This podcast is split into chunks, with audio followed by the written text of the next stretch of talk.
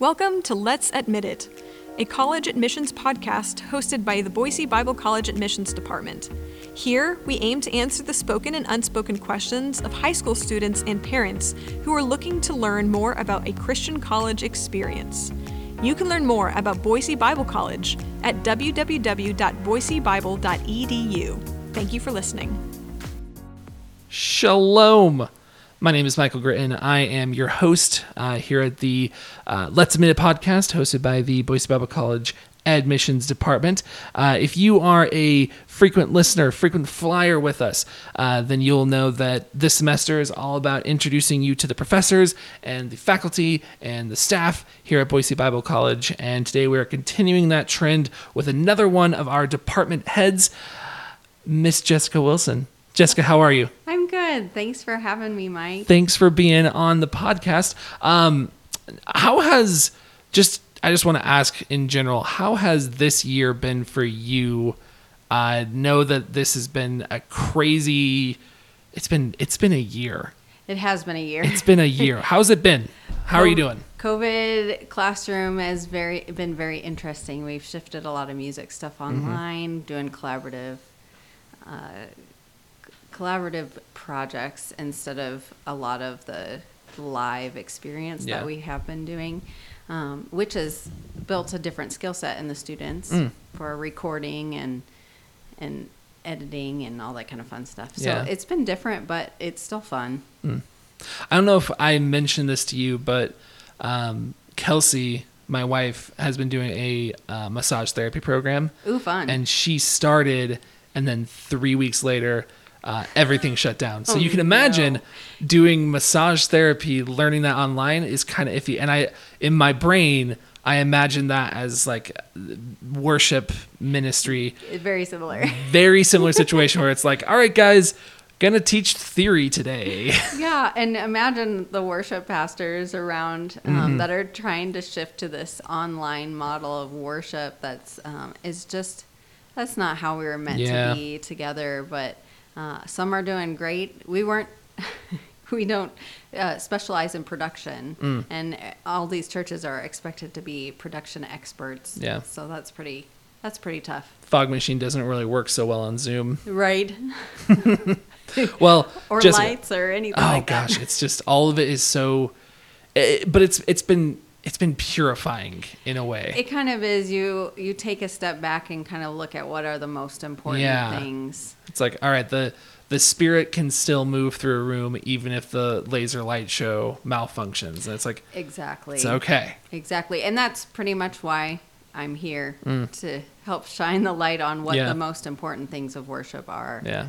Well, we're going to talk about that, but before we do, the purpose of this, what I'm lovingly calling this season of the podcast, is rather than addressing the questions that a high school student tends to have going through the admissions department, I feel like we did a pretty good job doing that last semester. So this semester, all about introductions.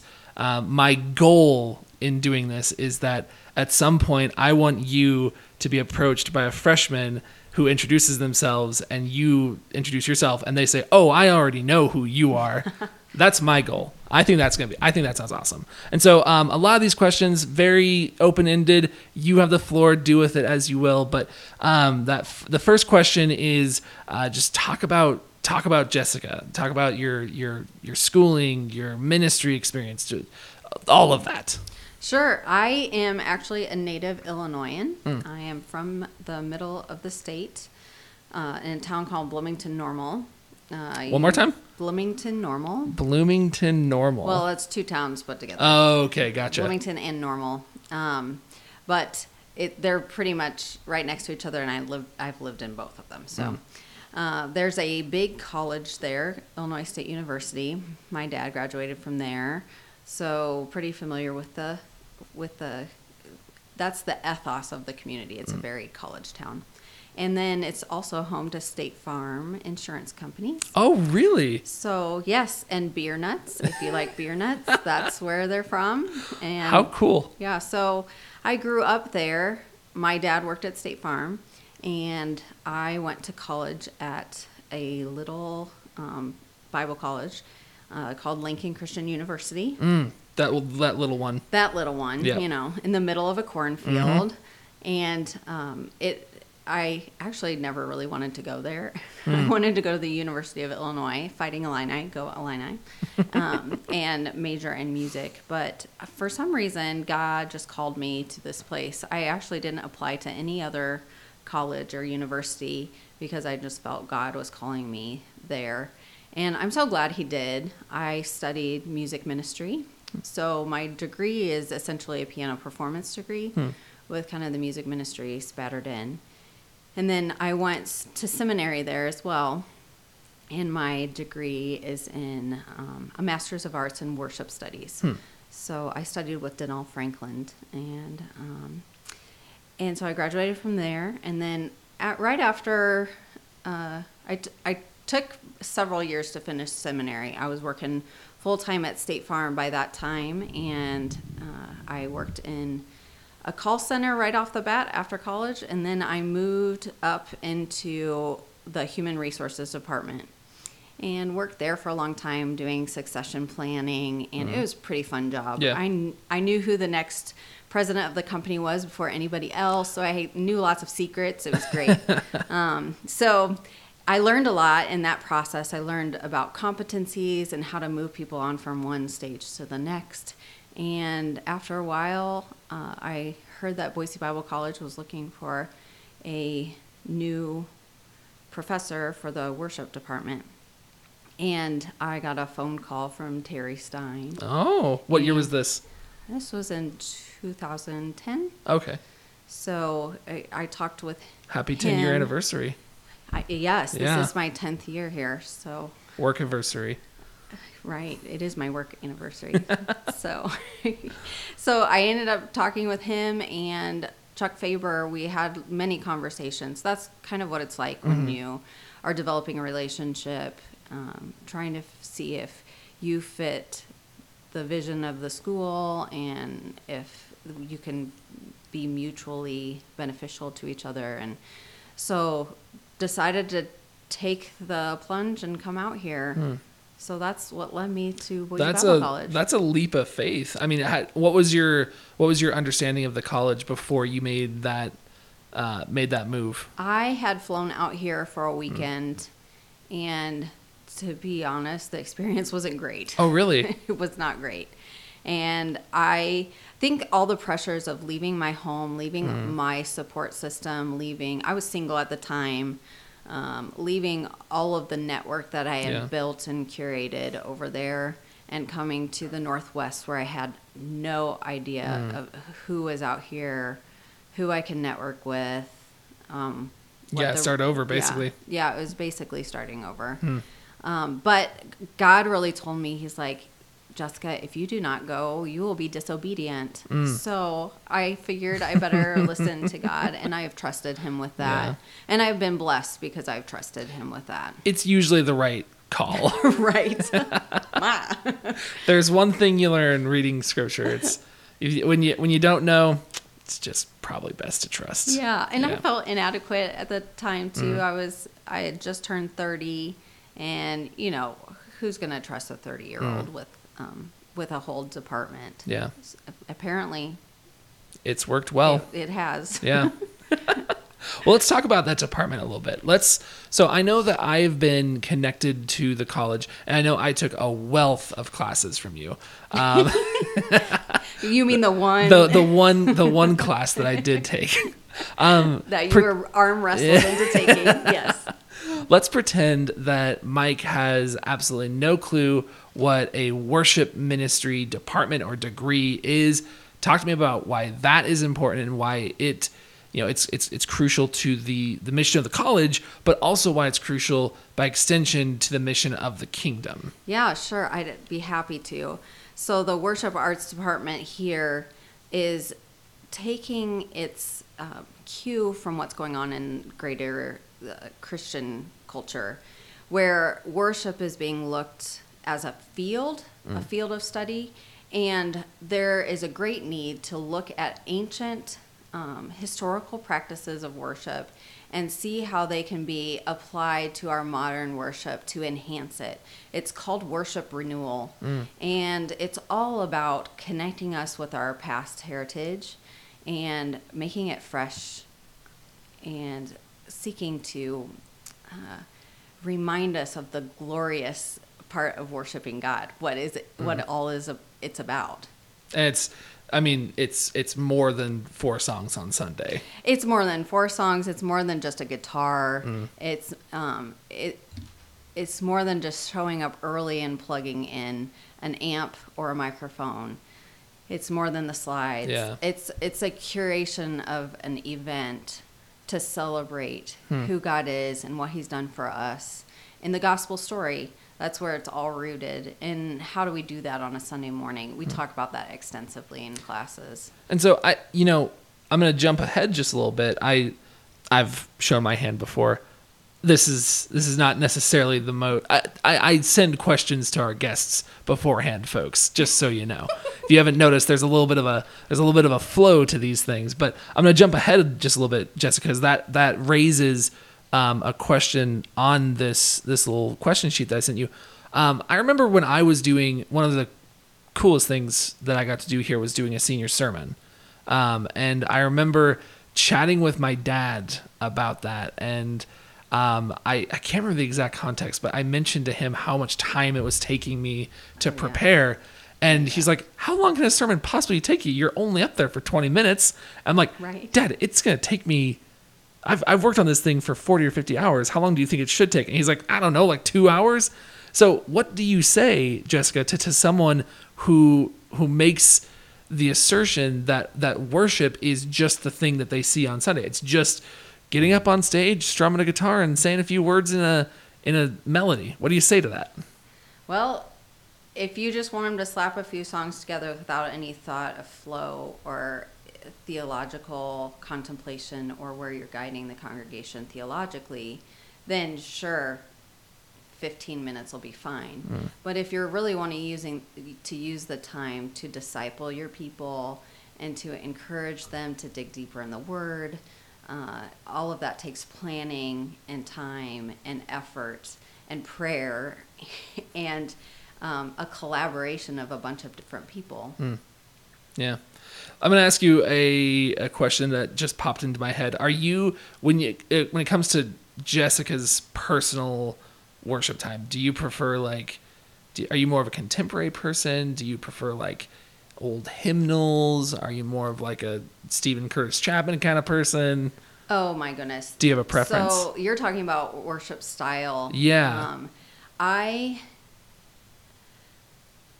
I think the students would probably tell you that I really like hard rock, and they're not wrong. Hard Rock Chapel is one of my favorites. Hard Rock Chapel is the best, but I think that's because of the variation in the chemistry that comes with hard rock. It's very emotive, which I don't think people realize at first.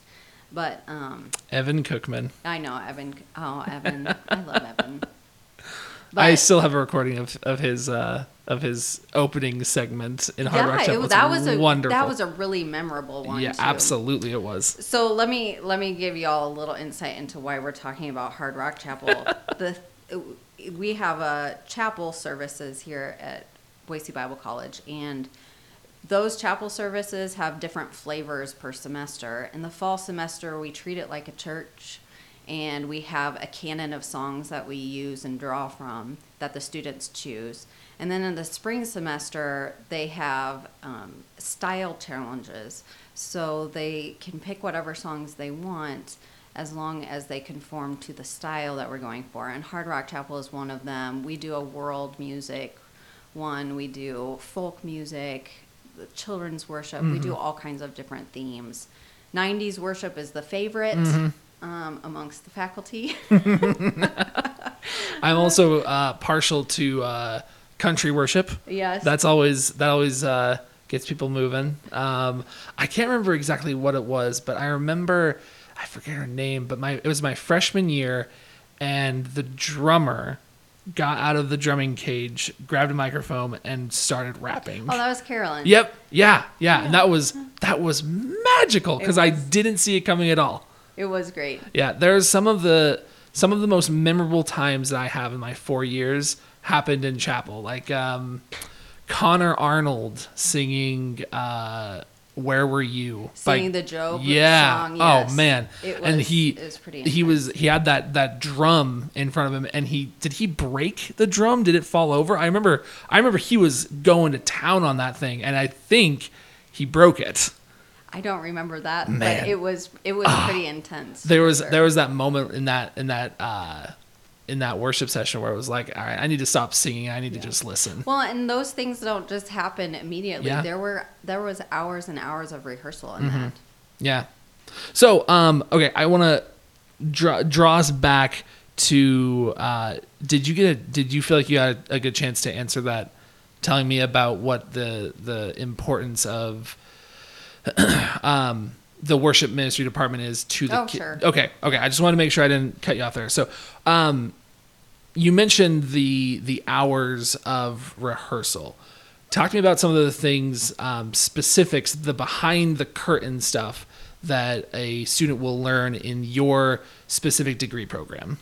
So we have classes on instrumentation and how to lead rehearsals, so that you can be efficient with your time and you can disciple your people, kind of treat them as a small group, so they feel like they belong. Mm.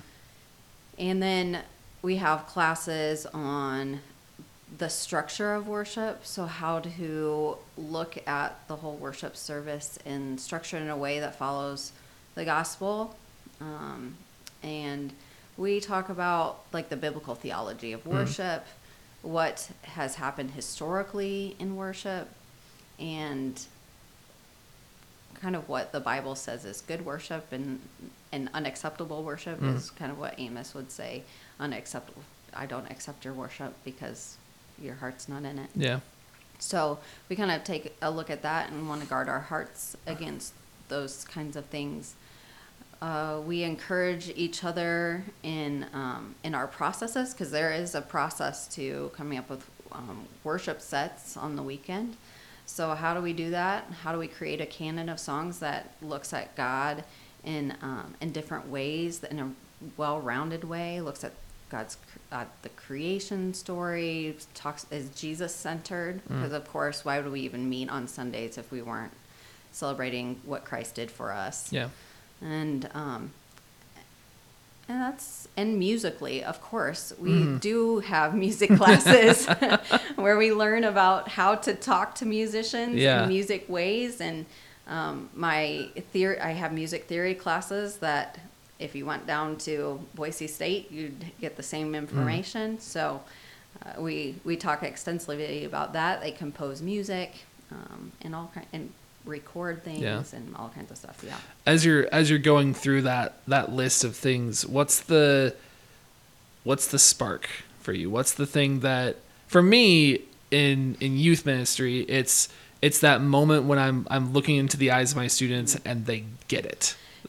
I think the spark for me is when I have graduates come back and either they use me in a sermon in chapel like you did at the beginning of the semester or last semester, and they say how much that lecture or that exercise impacted their thinking about something, or they've told me that they've changed their worship order to be more gospel centered, and show me what they've done, and that is what gives me the spark that keeps me doing what I'm doing. That I just praise God for that, because He's the one working in their hearts, and they're impacting others for the gospel. And that is what makes my heart sing. Yeah. Do you find that in those situations you look back and they're talking about a conversation or a lecture, and you're like, I don't even remember that lecture necessarily? Or do you find that it's usually times where you're putting special emphasis into what you're saying?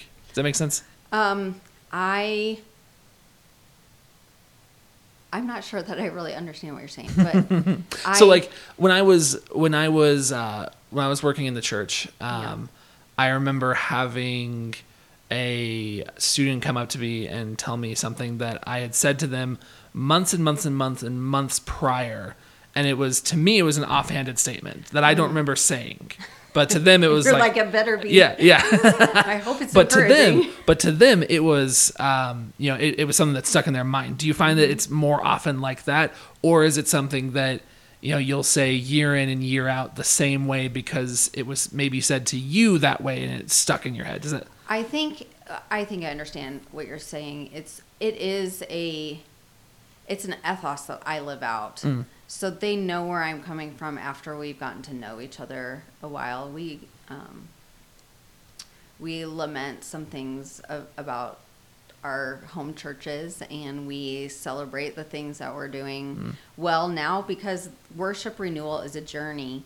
It's always been a journey. Even in the Middle Ages, they were trying to worship to the best way they could. Yeah. And we're doing that too. And the Protestant movement has opened up a whole world for us, but it's also we've lost a lot of richness in how we do church. So it's kind of a hard evaluation of what practices to keep, what practices to add,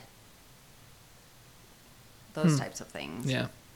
Jessica, do you have a favorite book of the Bible? Oh, that's a real hard question. I know. I probably should have sent it to you earlier, but I have okay, I'm going to split this up, actually. Yeah. Do you favorite Old Testament, favorite New Testament? I have my idea of what you're going to say. I'll tell you. I have an idea. I'll tell you afterwards if I was right or wrong. Okay. Oh, man. I feel like this is a trick question. Not at all. Not at all. You're a Bible college person. You should say all of them. I really do like Leviticus. Okay. Partially because of the priestly roles and duties. I find that fascinating as a worship leader and as a person who's training leaders. I find looking at that fascinating. But my favorite is Habakkuk. Okay. And I love the lament that he has, and just the songs that he sings are really touching to me for some reason. New Testament. John? Yeah. That's fair. That's easy. Oh. Although I am learning to love Paul more and more as I get older, I think. So I would say Ephesians is kind of coming in close second. That's fair. I am 0 for 2. What do you think? I knew you were going to pick a gospel. I didn't know which one, so I picked Luke. So I was close. I knew it was going to be a gospel, though. Well, Luke has all of the worship, Jesus worship elements in it, so I can see how you'd think that. Yeah. And I actually, it's funny you mentioned Habakkuk for the reason of Lamentations. I thought you were going to say Lamentations. Lamentations too sad. Lamentations too is, sad. Man, it's Deborah. So I'm going to tell you a little bit of a story. Yeah, I'm going to tell you an embarrassing story. When I came to school here, someone who will remain nameless was in charge of teaching. At that time, it was not Journey Through the Bible. Journey Through the Bible hadn't existed yet. It was Old Testament intro and New Testament intro. Those were separate. As the individual who was teaching Old Testament intro, and they gave us an assignment, and the assignment was to... we were given the prophet Jeremiah, and we had to write either a fiction or a nonfiction story. Oh, boy. And at the time, I thought I was a real humdinger of a writer. And so, I'm going to do nonfiction because I can make something interesting out of this. And I did it from the perspective, of the fall of the holy city. Yeah. And, he was up on the hill and he was crying and all this stuff. Right. And I got the grade. I got the paperback. I got a 7. I got a 7%. Oh, you had a lot of hard lessons like that. That was my first paper in college, and I got a 7%. I could not look that professor in the eyes for a month. That's hysterical. Yeah. Thanks for sharing that. You're welcome. It was hard to live through, but now it's one of my favorite stories to tell. For sure. So, coming to the end of our time here, Jessica, Last question that I ask, I ask this every single week, partially because I think the different perspectives are good, and partially because I think it tells me a little bit about a person. If you had a high school student, junior or senior, standing in front of you, and they were debating with themselves whether or not a worship ministry degree from Boise Bible College was a worthwhile step, what encouragement would you give them? What advice would you give them? I would say that if you are really interested in digging into why we worship, if you like music, like playing music, you don't have to be a virtuoso singer to be a worship leader. Mm. There are lots of churches that want coordinators, people that coordinate things and administratively. If you like prayers, if you like digging into why we do communion the way we do it, what does it mean to live a life that glorifies Christ through how we worship? If you like a lot of our activities are group activities. If you don't like lecture-based classes, then which I don't like lecture-based classes, so that's kind of what the journey at Boise Bible College is like in the worship arts department. It's very much let's increase your ability to play music and increase your capacity to love on other people. This is not a hide in a practice room experience and play until your fingers bleed. This is a let's open up the scripture and let the word pierce our hearts until our hearts overflow with love for others. I love it. Well, Jessica, thank you again for being on the podcast. It was good getting to sit down and chat with you. Always a pleasure. Yeah.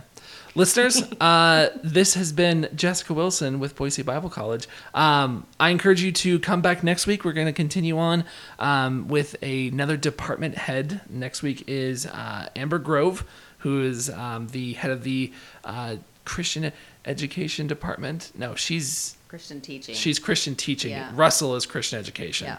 Those two get me mixed up all the time. But I encourage you to come back and listen again next week. And God bless. Have a good week. Bye.